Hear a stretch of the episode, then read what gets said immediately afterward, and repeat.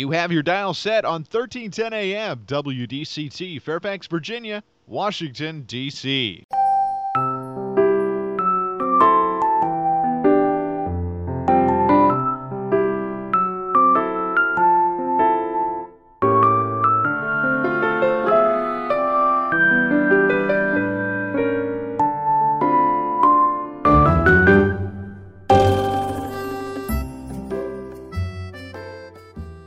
나른한 오후를 날려줄 워싱턴 미씨들의 수다. 안녕하세요, 미씨님들. 윤주와 함께하는 워싱턴 미씨네. 한국에서 살고 있는 친구에게 카톡 이모티콘을 선물했어요. 저는요, 가끔 뜬금없이 카톡 이모티콘 선물을 하는데요. 생각지도 못한 작은 선물에 받으면 기분 좋잖아요. 새로 나온 따끈한 신상으로다가 친구 이미지와 비슷한 이모티콘을 골라서 보냈죠. 어, 뭐야 뭐야, 너 혹시 이거 나랑 비슷해서 보낸 거야? 아니라고는 할 수 없었어요. 친구와 한 달 만에 주고받는 연락이라 이런저런 얘기를 하는데, 윤주야, 나 이번 설 연휴에 시댁 안 갔다? 어머, 왜? 어떡해? 그게 말이 돼? 너네 시어머니 장난 아니시잖아.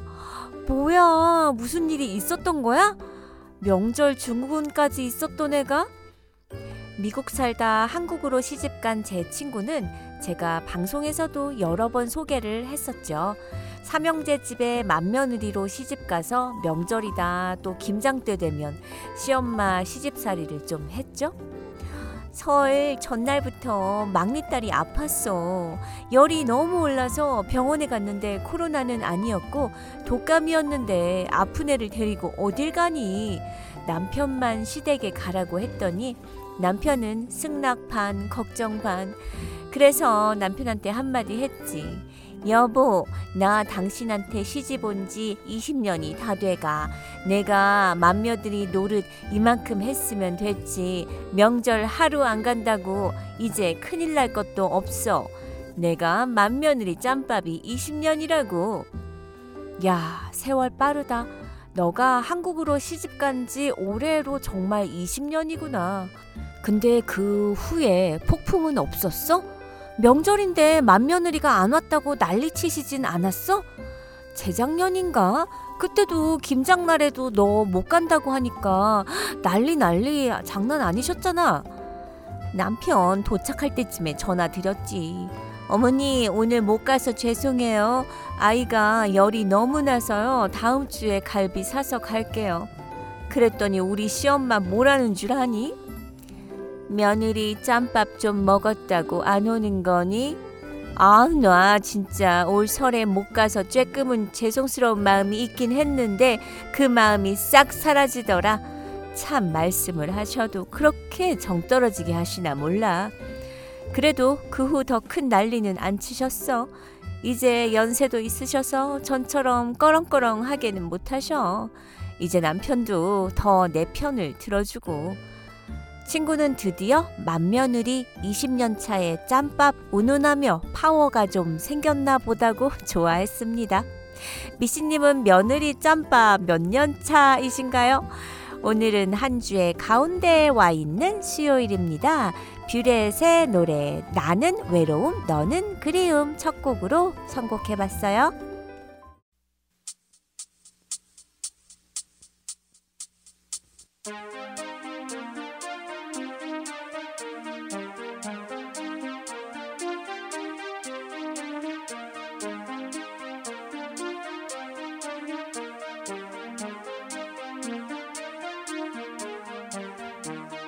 나는 외로움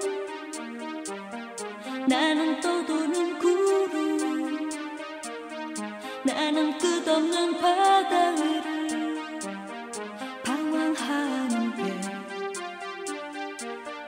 그댄 그리움 그댄 고독한 그대 그댄 저 높은 밤하늘에 떠 있는 별 사랑하고 싶지만 그대는 아무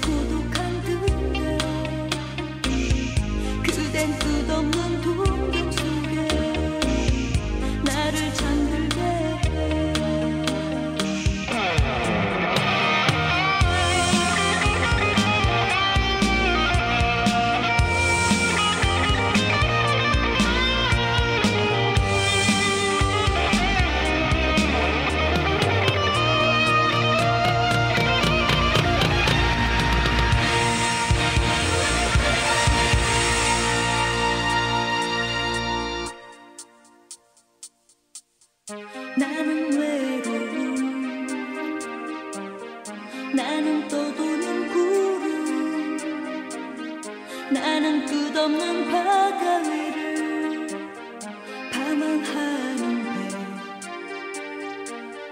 그댄 그리움 그댄 고독한 듯해 그댄 저 높은 밤 하늘에 혼자 떠있는 별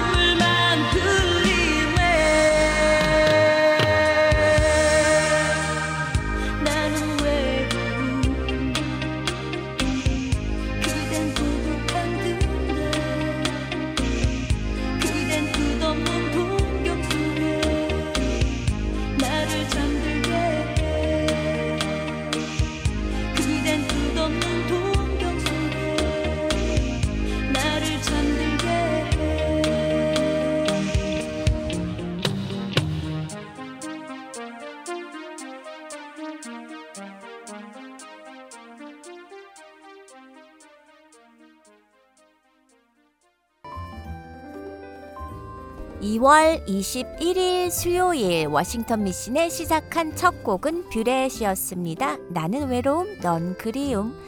미씨님들 짬밥이라는 단어 너무 잘 아시죠? 군대 용어를 잘 아시는 분들은 이 짬밥이란 말은 원래 군대의 밥을 뜻한다는 거 아실 거예요. 지금은 모르는 사람이 없을 정도로 널리 쓰이죠. 그런데 국어 사전에는 없어요. 그렇다고 사투리나 비어, 속어도 아니에요. 유래를 보면 먹고 남긴 밥을 뜻하는 한자어 잔반에서 짠반, 그리고 짬반, 그 후에 짬밥으로 발음하기 편하게 변했다는 설이 가장 유력해요. 짬밥은 잔반과 짠밥이 뭉쳐진 말이랍니다. 어, 일제 감정기 그리고 해방 후 가난했던 시절에 그래도 군대에 가면 밥은 먹을 수 있었던 모양이에요. 오죽하면 쌀밥을 마음대로 먹을 수 있다기에 군대에 지원했다는 말도 들었으니까요.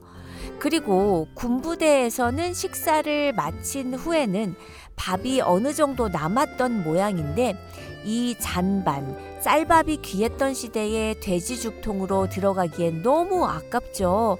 그래서 비공식적으로 영외의 업자들에게 흘러들어가게 되어서 군부대 인근에는 잔반 파는 집이 있었다고도 합니다. 잔반은 일본어로 읽어도 잔반이고 잔반야라는 말을 아직도 기억하는 사람을 본 적이 있어요. 그러니까 잔반은 군대밥이라는 의미였습니다. 그리고 군에서 밥을 한꺼번에 많이 하기 위해 어, 예전에는요, 요즘도 그러는지는 모르겠지만요, 쌀을 쪄서 밥을 했는데 엄청 맛이 별로였다네요. 그래서 이 짬밥이라는 말이 잔반과 합쳐져서 짬밥으로 불리게 되었다고도 합니다. 또 짬뽕처럼 온갖 반찬을 섞어서 먹는 밥을 뜻한다고 주장하는 이도 있어요.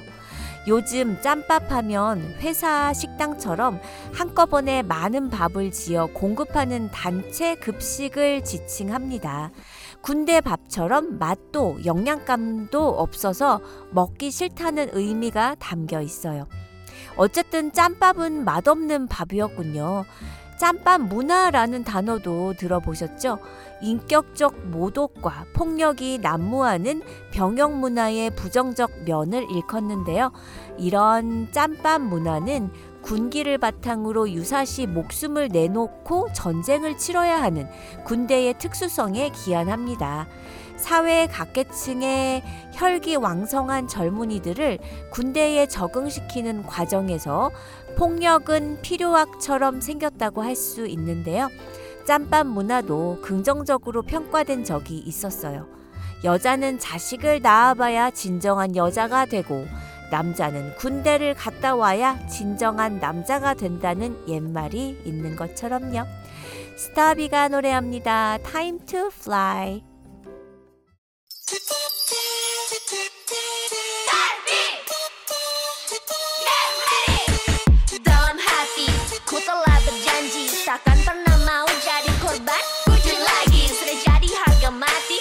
Jatuh diri hari gini gak damai kalau mulu sakit hati. Be happy, no drama, get crazy, we're salah. Dunia terlalu indah untuk tak bahagia. Saatnya tuh kita no baper gembira, bebaskan saja semua bersenang-senanglah.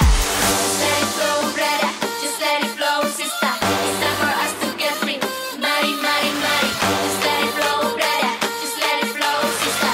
It's time for us to get free.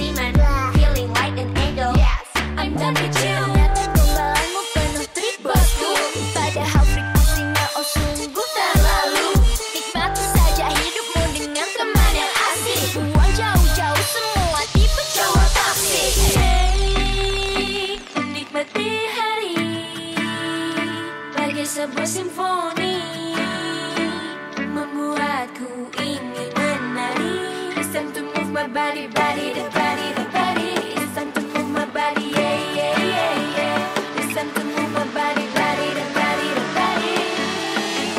Let me fly like a bird, girls. It's time to fly.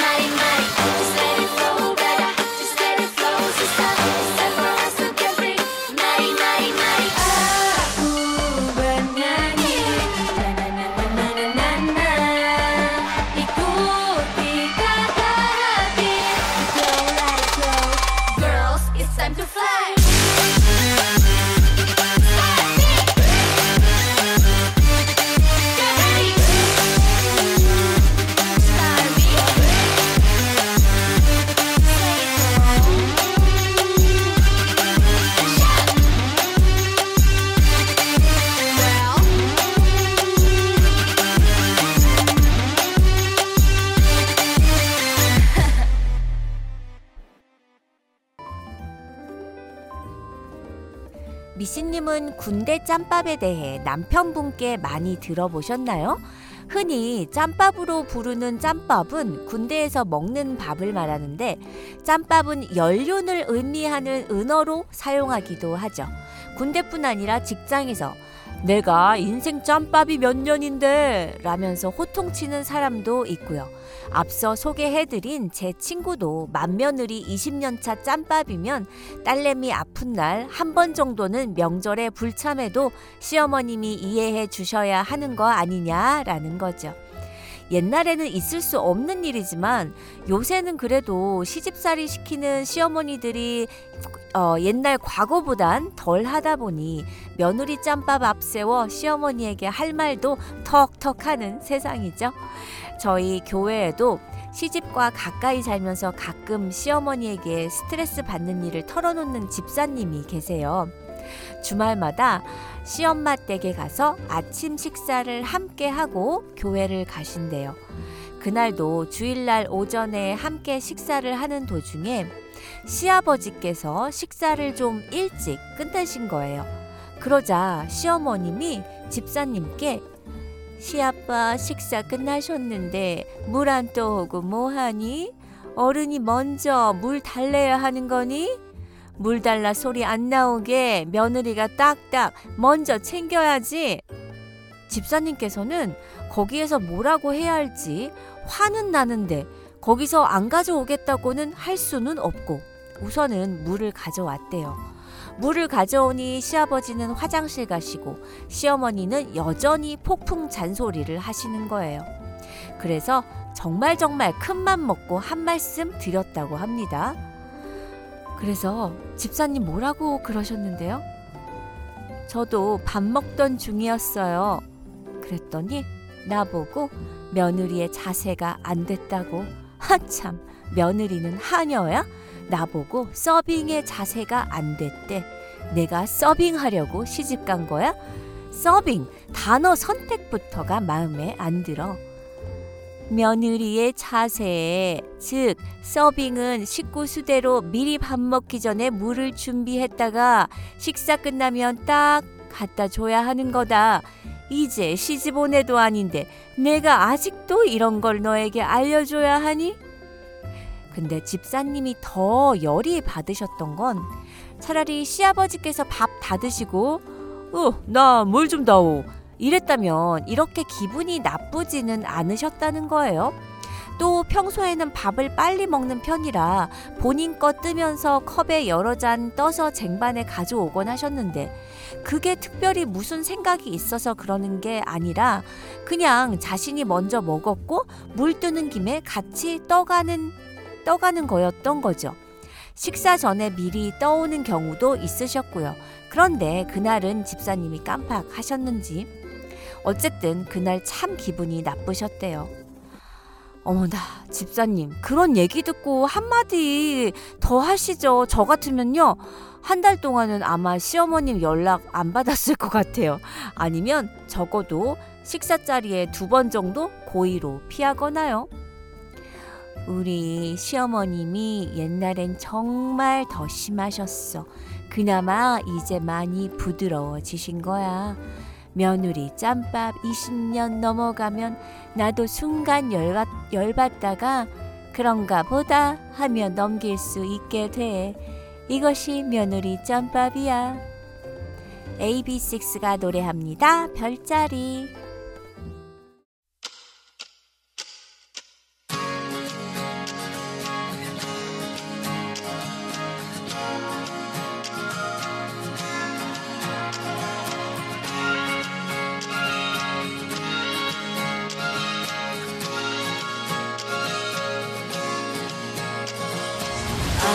보이지가 않았던 어둡고 막막했던 나란 별에 너라는 새로운 빛이 나타났어.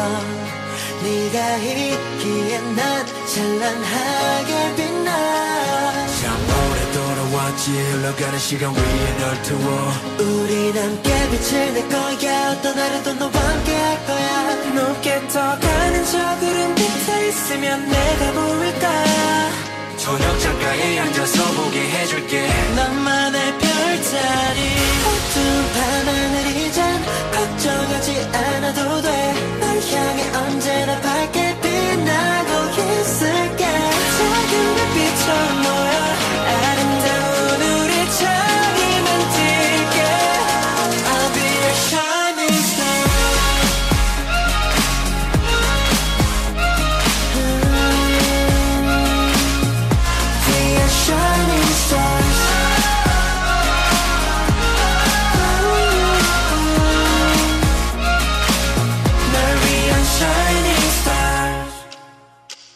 Yeah, 너만의 shining star. 우린 아주 비슷한 표정으로 마주해 서로 그리워한다. 너와 나 사이에 미묘한 감정이 흘러. 이제 나는 그걸 사랑이라고 불러.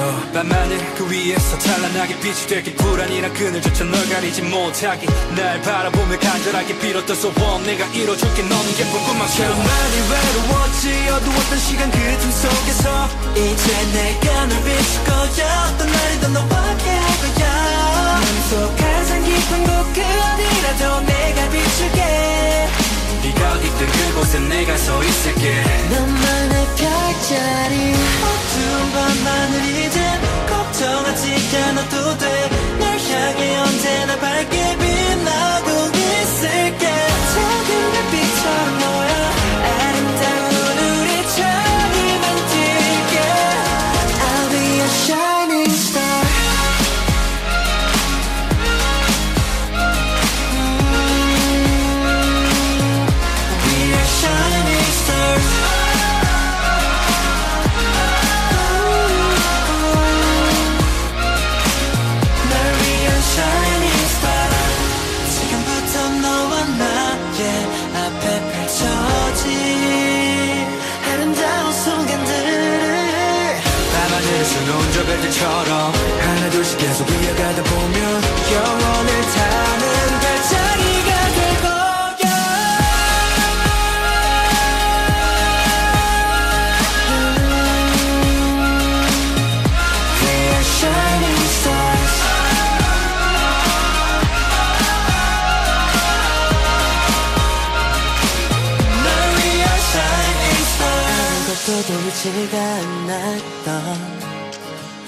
어둡고 막막했던 나란 별에 날 안에 새로운 빛이 나타났어. 네가 있기에 난 찬란하게 빛나. 군대밥이 그렇게 맛이 없나요? 티비에 보면 맛있어 보이던데. 저도 어릴 때 초등학교 육 학년 때 어, 급식 먹었었는데요. 저는 맛있었던 기억이 나거든요. 학교 급식과 군대 짬밥은 비교 불가인가요? 맛없는 군대 식사를 표현할 때도 짬밥이라는 말을 쓰는데 짬밥 먹기가 싫어서 피엑스를 들락거리는 군인들이 많았었대요. 그런데 해마다 국군의 날이면 특식이 제공되곤 했대요. 평소에는 먹지 못하던 다양한 메뉴가 많았다고 합니다. 하지만 요샌 주위 분들 얘기를 들어봐도 또 티비 프로를 봐도 요새 짬밥은 예전 짬밥과 다르다는 것을 실감해요. 맛도 좋을 뿐 아니라 자율배식 등으로 푸짐하게 먹을 수 있다고 하죠. 군내에서 잔반 남기지 않기 캠페인을 벌일 정도라네요. 부대 환경에 따라 정도의 차이가 있지만 갈비, 잡채, 부침개 등 다양한 반찬이 계절에 따라 별미로 제공된다고 합니다. 냉면이나 떡국, 삼계탕도 흔하고 후식으로 과일이나 요플레 등을 먹을 수도 있다고 하고요. 군내 영양사들은 신세대 장병의 입맛에 맞는 음식들로 식단을 짜느라 늘 고민한다고 합니다. 장병에게 필요한 칼로리까지 세밀히 고려한다는 것이죠. 가장 신경 쓰는 것은 제철 재료와 천연 재료라고 해요. 봄에는 산에서 냉이, 쑥, 참나물 등을 직접 채취해서 맛깔나게 무쳐내 장병들의 입맛을 돋우고, 겨울에는 손수 김장을 담그고 시래기와 우거지를 직접 말려 뜨끈하고 구수한 국밥을 끓여낸다니. 우와, 맛없는 군대 짬밥도 정말 옛날 얘기군요. 어, 이 말이 정말 사실이라면요. 장병들의 건강을 위해 화학 조미료는 일체 사용하지 않는다는 곳도 있다고 하던데, 어, 화학 조미료 안 넣으면 맛이 없을 텐데요. 물론 모든 부대가 예전의 짬밥에서 벗어났다는 건 아니에요. 맛있는 식사라도 군대에서 먹는 밥은 여전히 짬밥이라는 말도 있으니까요. 한국에서 군대를 다녀왔다는 분의 얘기를 들어보니까 국군의 날에는 항상 종합 선물 세트가 보급되었었다고 해요. 개인별로 지급되는 종합 선물 세트는 저희 어릴 적 먹었던 과자 종합 선물 세트와 비슷한 거였나 봐요. 이분 얘기가 군단장 하사품이라고 선명하게 적혀있는 박스를 하나씩 받았는데 그 안에 들어있는 종류를 보면 군인들이 좋아하는 초코파이, 초콜릿, 껌, 면도기, 웨하스, 과자 등이었는데, 그래도 국군의 날에 받았던 이런 선물은 올해는 무엇이 들어있는지 궁금해하던 보물상자와 같았다고도 합니다. 관물대에 숨겨놓고 몇 날 며칠을 아껴 먹었다고 하시던데, 저도 종합선물세트 무지 아껴 먹었던 기억 나네요. 알이에프가 노래합니다. 고요 속의 외침.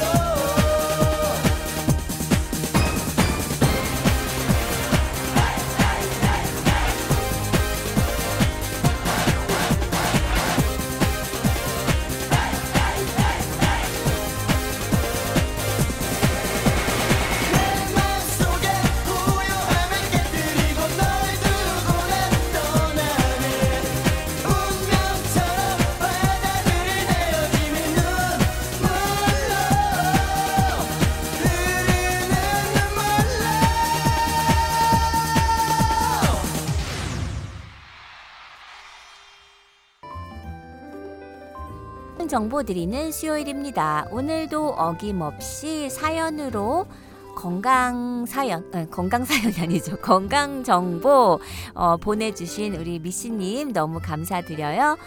이천이십 년에 코로나가 생긴 이후로 우리는 이제 면역력이 아주 중요하다는 것을 배우게 되었습니다. 면역력이 좋으면 암세포나 코로나 바이러스 같은 나쁜 바이러스가 몸 안에 생겨도 문제없이 그런 나쁜 세포나 바이러스를 없앨 수가 있죠. 의학적으로 검증되고 실행하기 아주 쉬운 면역력을 올리는 방법을 알려드리겠습니다. 첫 번째, 소식을 하는 것입니다. 장에서 면역력의 칠십 퍼센트가 만들어지는데 과식을 하면 장은 소화에만, 소화에만 에너지를 다 써서 면역력을 만드는데 소홀해집니다. 장수 노인들의 두 가지 공통점이 낙천적이고 긍정적인 성격과 소식이라고 합니다. 두 번째, 반신욕을 하는 것입니다. 반신욕을 하면 혈액순환이 좋아져서 암과 함께 사망 원인 일 위, 이 위를 다투는 심혈관 질환 예방에 효과적이고 몸 안의 독소와 노폐물도 배출된다고 합니다. 세 번째는 림프절 마사지입니다. 귀 및 목덜미, 쇄골, 겨드랑이, 사타구니에 몰려있는 림프절을 하루에 오 분에서 십 분 정도 가볍게 손으로 마사지하시면 여성암, 일 위, 이 위인 갑상선암과 유방암 예방에 매우 효과적이고 면역력이 크게 올라간다고 합니다. 마지막으로 가장 효과가 크고 중요한 것은 바로 운동입니다. 운동의 장점은 모든 분들 다 잘 아실 텐데요. 문제는 꾸준, 운동을 꾸준히 한다는 것이 보통 어려운 게 아닙니다. 저도 칠 년 전에 처음 운동을 시작했을 때 딸랑 오 분을 했을 뿐인데 아, 이런 게 바로 지옥이구나 라고 느낄 정도로 힘들고 괴로웠습니다. 하지만 처음 이 주에서 사 주 고비만 넘기면 운동 실력이 확 늘고 익숙해집니다. 나이 사십이 넘은 미씨님들은 매일 밥을 먹는 것처럼 운동도 최소 일주일에 세 번은 꾸준히 하셔야 합니다. 나이 먹어서 나를 지켜주는 것은 운동밖에 없다는 것을 꼭 기억하세요. 그리고 만약 내 몸, 등, 허리, 자세가 구부정하면 쭉 펴셔야 합니다. 등, 허리, 척추에 몸에 신경이 많이 몰려있기 때문에 자세가 구부정하면 보기에도 나이가 들어 보이지만 몸에 신경이 눌리기 때문에 음식을 먹으면 소화도 안 되게 만들고 면역력도 떨어진다고 합니다. 그리고 보너스로 한 가지 알려드린다면 해가 뜨는 아침 일곱 시에서 아홉 시 사이에 밖에 나가서 삼십 초만 햇볕을 쐬어도 몸의 면역력이 크게 올라간다고 합니다. 운동을 제외하면 이 모든 것들이 다 실천하기 아주 쉬운 방법들이죠. 부디 좋은 면역력을 갖추어서 암 등 모든 질병들이 두렵지 않은 미씨님들이 되시길 기원합니다. 김용임의 노래 듣고 돌아올게요. 부초 같은 인생.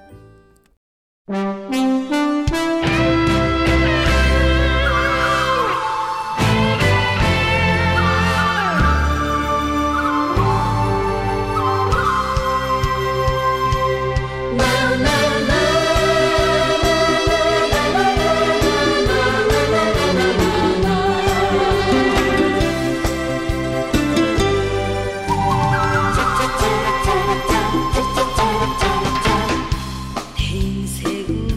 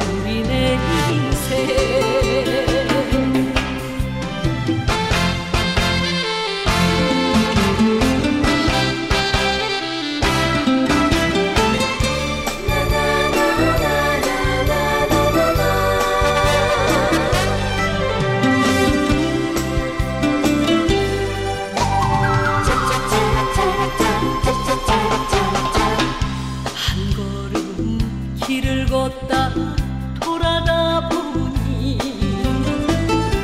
보랏빛 내 인생 웃으며 걸어왔던 길이 아니냐 후회 없이 살아가보자 전혀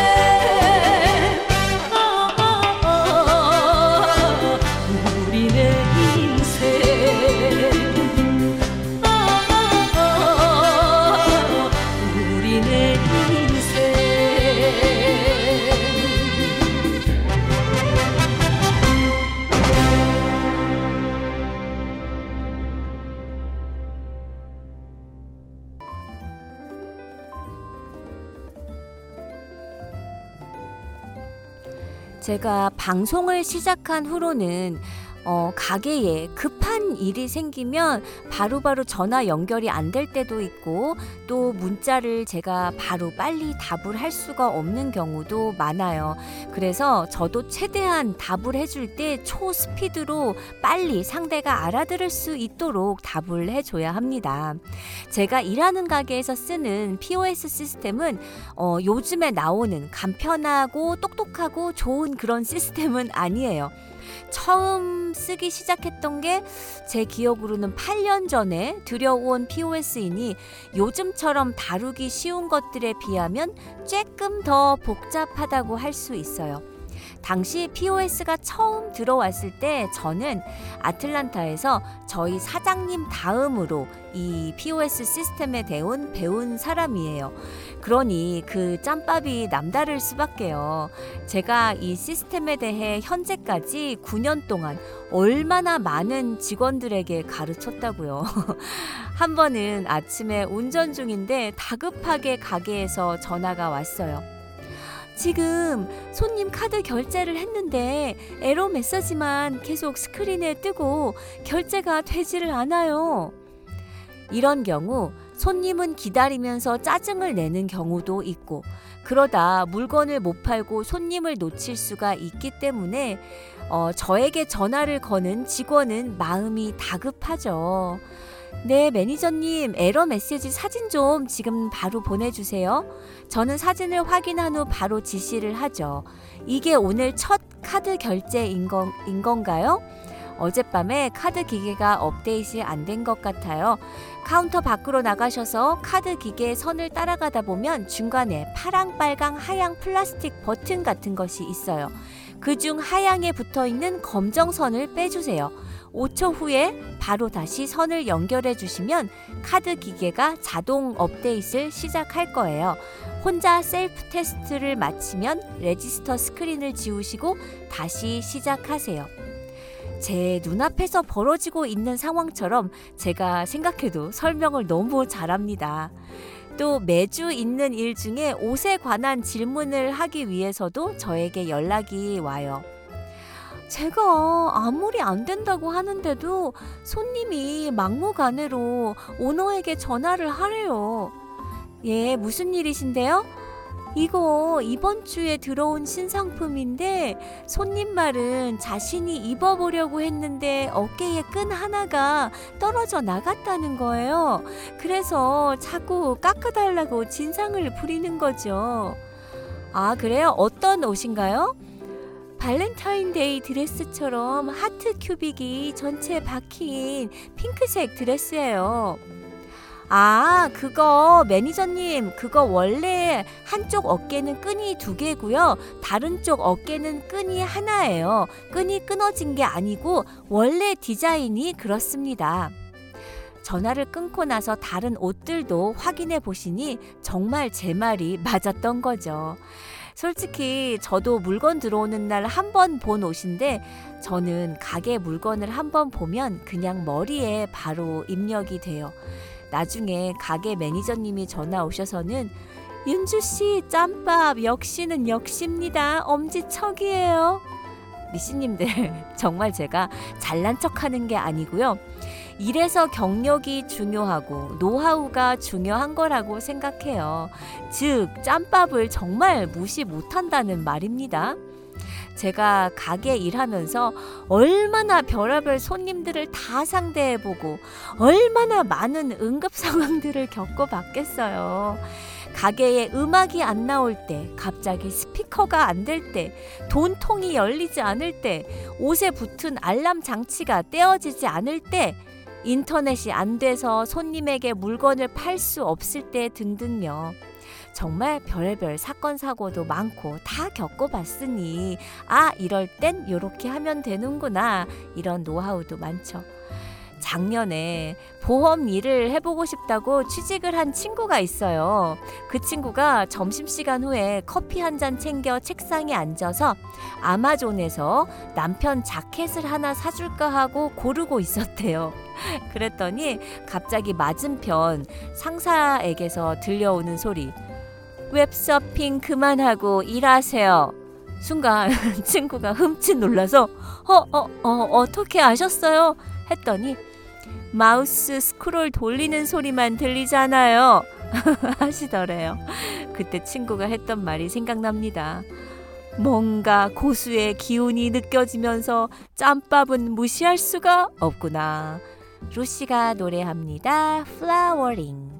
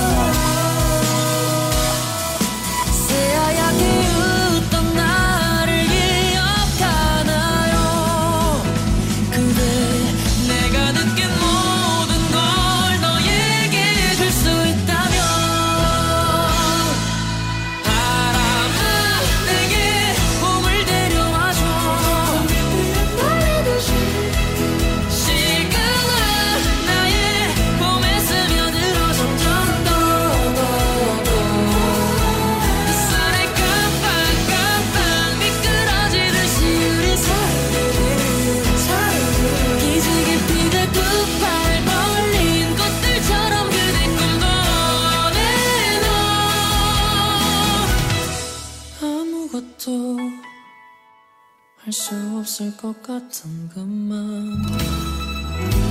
혼자만 남아 시들지는 않을까. 괜찮아.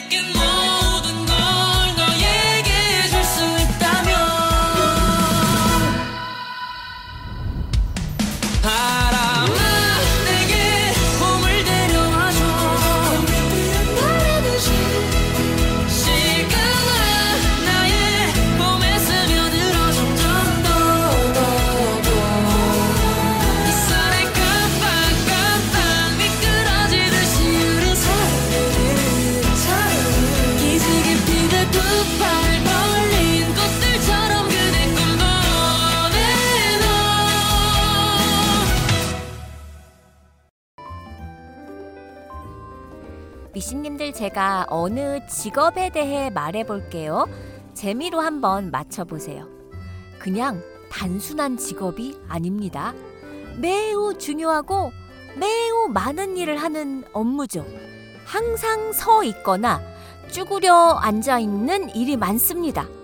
식사는 고객이 다 한 후에야만 가능합니다. 상황에 따라서는 고객과 함께 밤을 새울 수도 있습니다. 드물게는 목숨을 내놓고 고객을 지켜야 할 수도 있습니다. 휴일은 없습니다. 명절이 되면 업무가 훨씬 늘어납니다.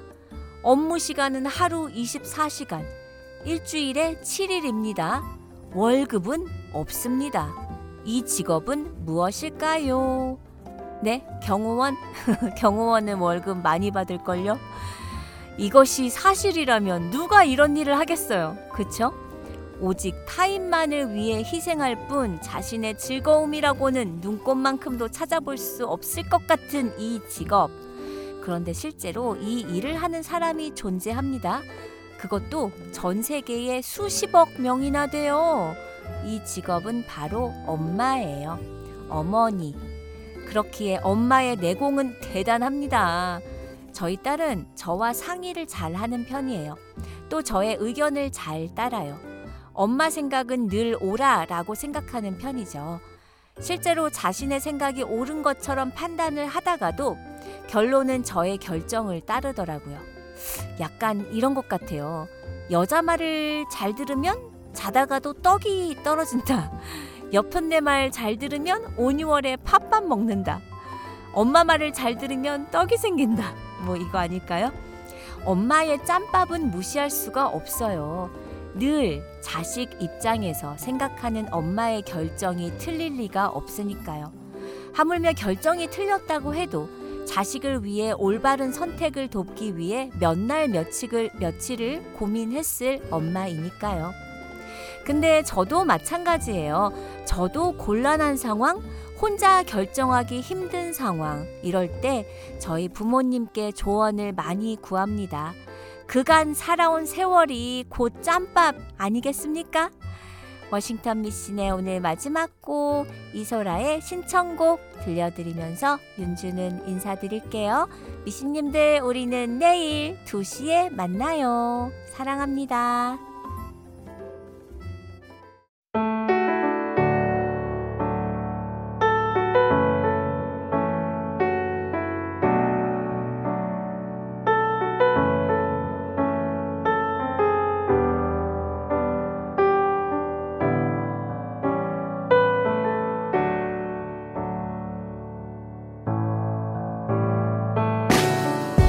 창밖엔 또 비가 와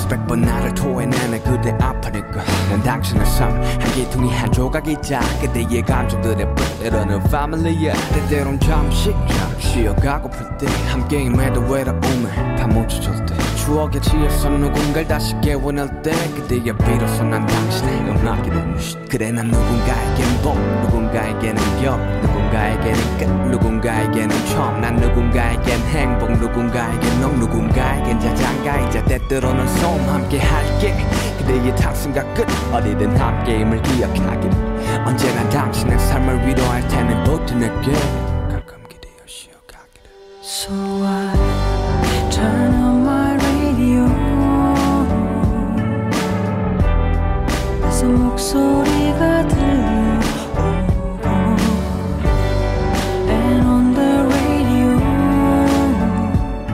슬픈 그 사연이 너무 내 얘기 같아서 oh, Hey 디제이 Play me a song to make me smile 마음이 울적한 밤에 나 대신 웃어줘